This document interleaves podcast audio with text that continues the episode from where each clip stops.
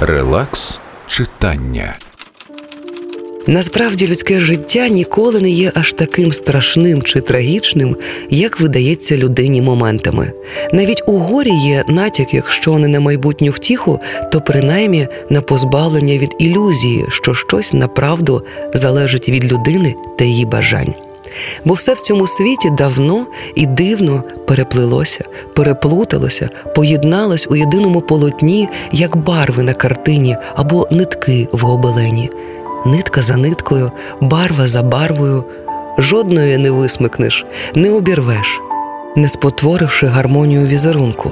Зрештою, допоки людина жива, з нею завжди залишаються її спогади, досвід, щасливі та найгірші моменти, все те, що вона пережила, зрозуміла, відчула, вистраждала у своєму короткому чи довгому житті, все, що вчинила чи не змогла зробити або виправити, той фрагмент візерунка, який творить для неї правдиву суть її власного життя.